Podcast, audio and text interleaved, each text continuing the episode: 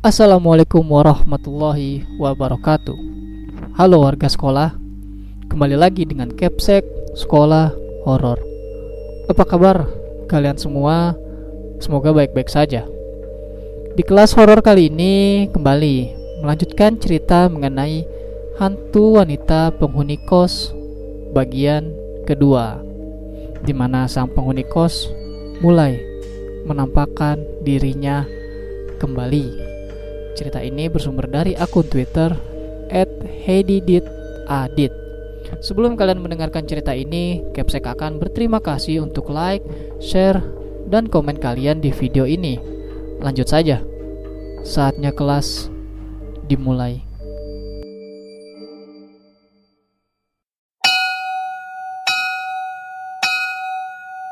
Karena aku udah bener-bener ngerasa nggak nyaman dengan kos yang suram Mau siang atau malam, suasananya benar-benar sama aja. Kamar gede, tapi lampu cuma 5 watt.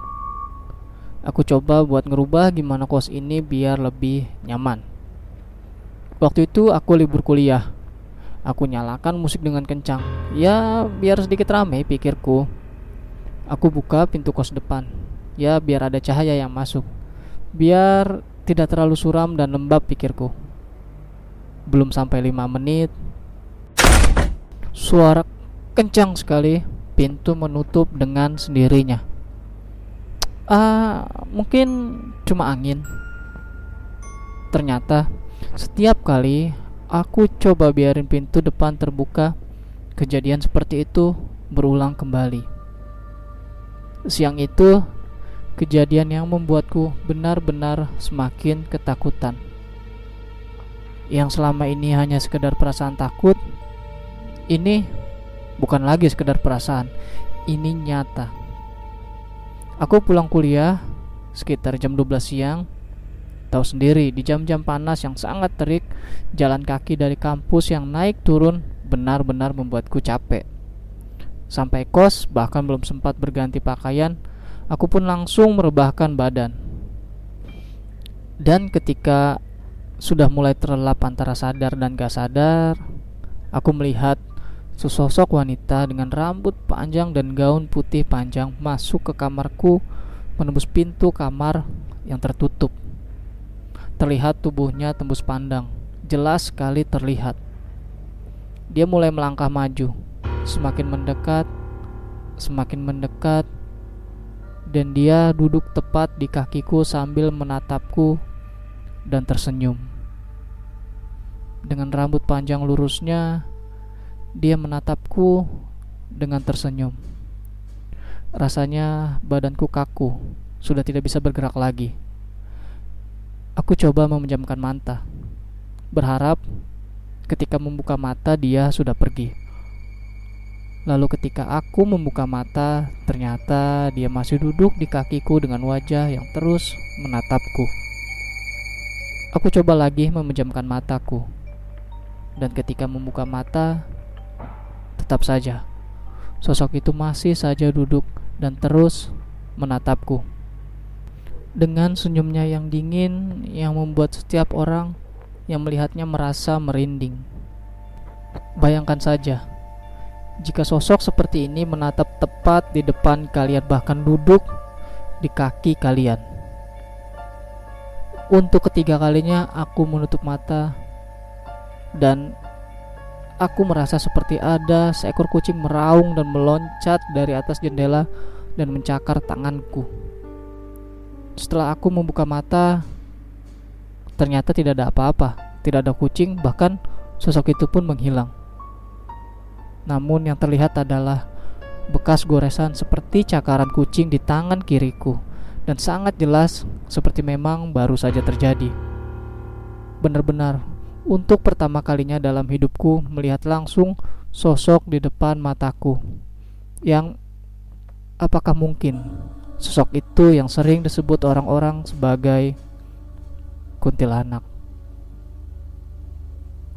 Pagi itu ibu kos datang dan aku coba meminta untuk ganti lampu kamarku yang memang gelap dan ingin lebih terang. Bu, lampu kamar saya boleh diganti aja yang lebih besar?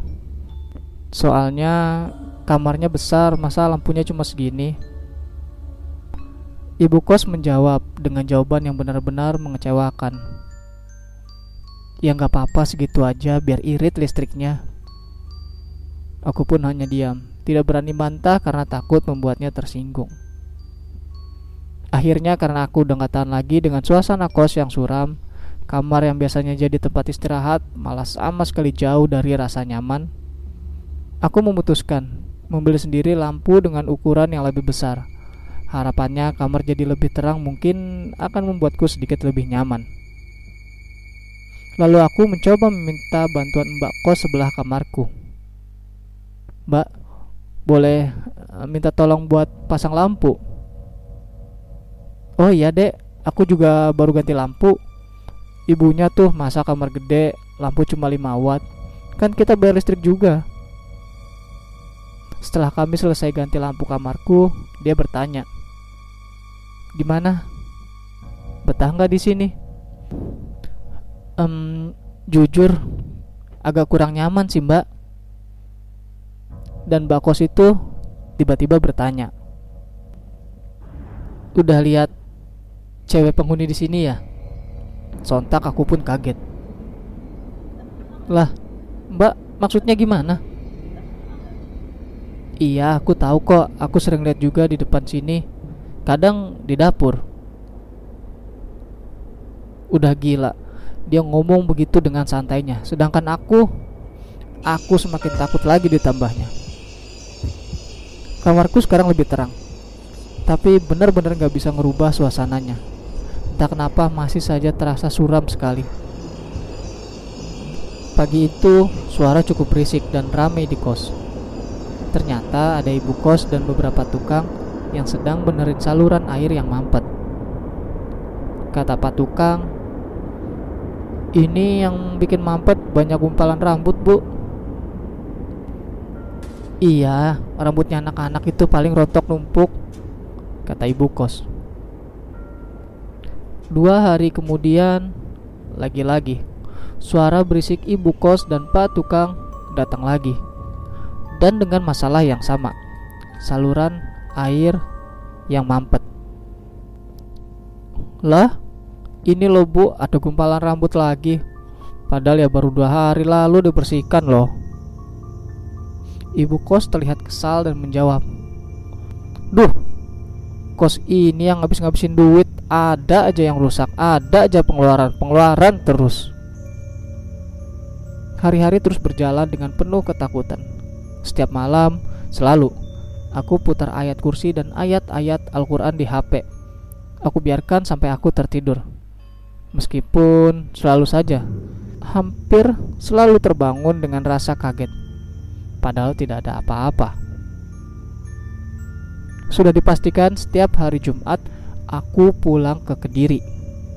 Ya, meskipun selalu diingatkan untuk tidak terlalu sering pulang karena ngabisin uang buat ongkos bis tapi minggu itu aku tidak pulang karena ibuku mengunjungiku dan menginap untuk beberapa hari. Siang itu ibuku datang dan aku menjemputnya di terminal, jalan kaki. Ya karena tidak ada kendaraan dan jalan ke terminal cukup dekat dengan melewati jalan pintas di ganggang sebelah kos. Tepat sore saat azan zuhur kami sampai di kosku. Kalimat pertama yang terucap dari ibuku adalah Kosmu kok gelap serem gini ya? Nyalain lampunya. Lalu aku menyalakan lampu dan ibuku menyanggup. Ya, tetap gelap ya. Pagi itu, pukul 8 aku berangkat kuliah. Dengan terpaksa, aku meninggalkan ibuku sendiri di kos. Bu, aku berangkat ya. Nanti pulang siang. Kalau mau beli apa-apa di depan itu loh, banyak toko. Iya, hati-hati. Gampang nanti ibu kalau butuh apa tak cari sendiri. Pukul 10 ibuku bergegas mandi rencananya. Setelah mandi, mau jalan ke depan, mau beli-beli makanan. Belum selesai ibu mandi dan masih di kamar mandi. Bu, ibu. Ibuku langsung menjawab. Ya bentar Kok udah pulang? Katanya pulang siang. Pukul 12 siang aku pulang. Panas terik dengan jalan kampus yang naik turun capek sekali. Biasa orang nyebutnya Universitas Munggah Mudun atau dalam bahasa Indonesia artinya universitas naik turun. Pasti tahu kan yang kuliah di Malang? Sampai di kos, aku langsung masuk kamar dengan muka lelah. Ibuku duduk di tempat tidur dan aku langsung merebahkan badanku. Tadi tak kira kamu udah pulang. Pas ibu mandi ada yang manggil bu ibu. Ya persis suaramu. Tapi pas keluar nggak ada siapa-siapa. Sontak, aku kaget mendengarnya. Padahal sama sekali aku tidak pernah menceritakan apa pun soal kos ini. Paling suara anak-anak di kos depan. Aku menjawab sekedarnya saja dan tidak mau membahas dan memikirkannya lebih jauh. Beberapa hari tidurku cukup tenang, ya karena ada ibuku yang menemani jadi tidak merasa takut. Akhirnya tiba waktu ibuku kembali pulang. Kembali rasa takut muncul, rasa takut dan tidak nyaman seperti selalu diawasi. Hujan gerimis mulai sore bahkan sampai malam, makin menambah suasana dingin sunyi. Bau-bau debu basah yang sangat menyengat Malam itu sama sekali tidak bisa tidur. Aku coba memejamkan mata, tapi tetap saja tidak bisa tidur. Jam menunjukkan pukul 2 pagi. Tiba-tiba terdengar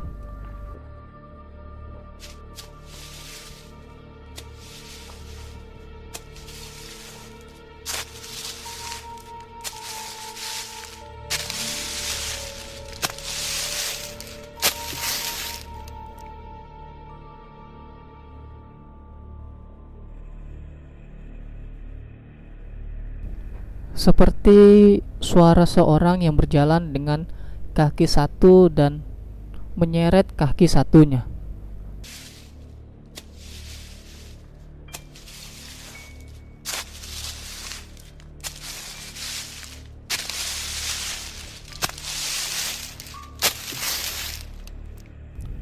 Suaranya terdengar sangat dekat, sangat dekat.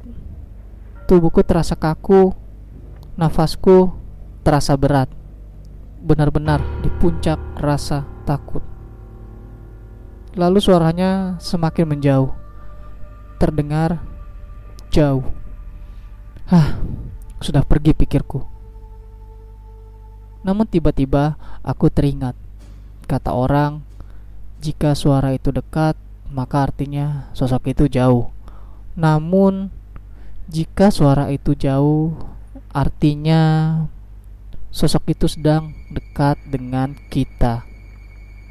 Belum selesai rasa takut saat itu tiba-tiba terdengar suara seperti ketukan di tembok.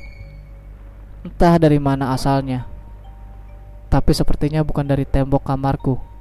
Seperti dari arah dapur.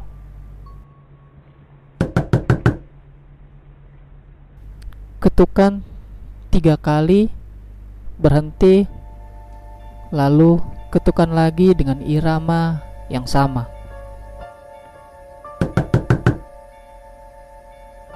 Aku hanya bisa menahan rasa takut dan membaca doa apa pun, doa yang aku bisa terus aku ucapkan.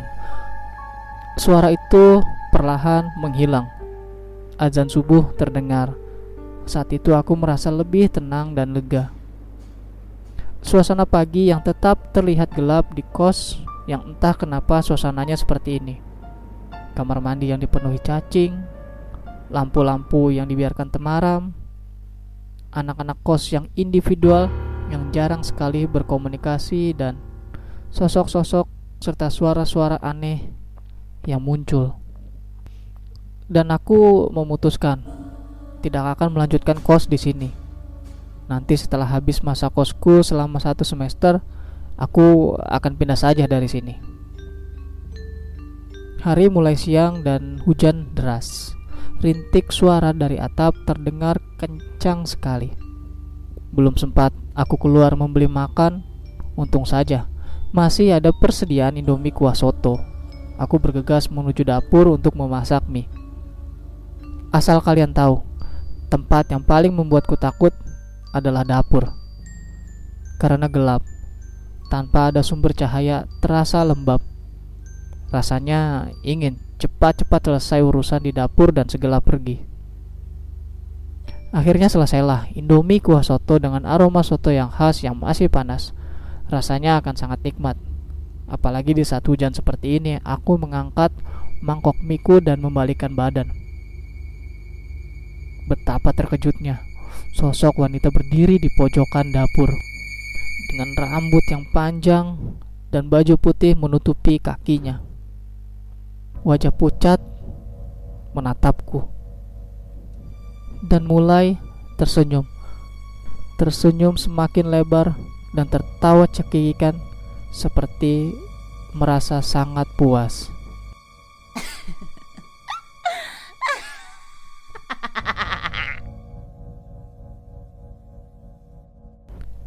Beberapa detik aku terdiam. Lalu seketika aku langsung lari menuju kamarku dengan mangkok isi kuah yang masih panas. Tumpah-tumpah terkena tanganku.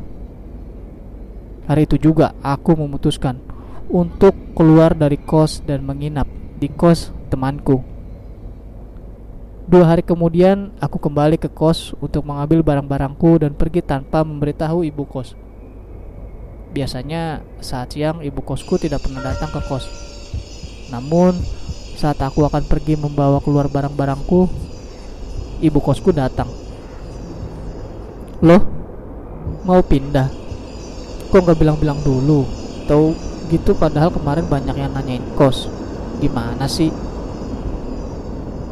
iya aku memang salah tapi terserah aku tidak sempat memikirkannya lagi yang penting aku harus keluar dari kos ini meskipun harus rugi bayar satu semester dan hanya menempati tiga bulan akhirnya aku pindah ke kosku yang baru bangunannya masih baru catnya terlihat bersih dalamnya terang tidak seperti kos yang lama seperti komplek perumahan. Suasananya sejuk, dari balkon lantai dua bisa melihat pemandangan gunung yang mengelilingi Malang. Sebelah kos baruku adalah persawahan yang ditanamin padi, terlihat hijau segar. Dan belakang kos baruku adalah kuburan.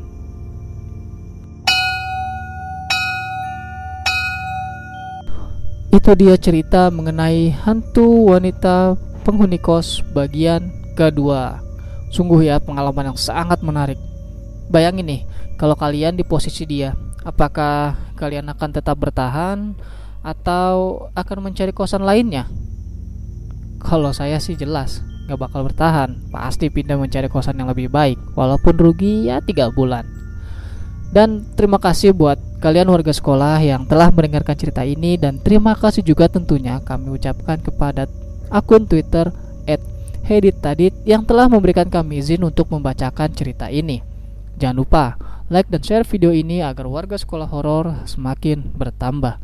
Dan sampai jumpa di kelas berikutnya.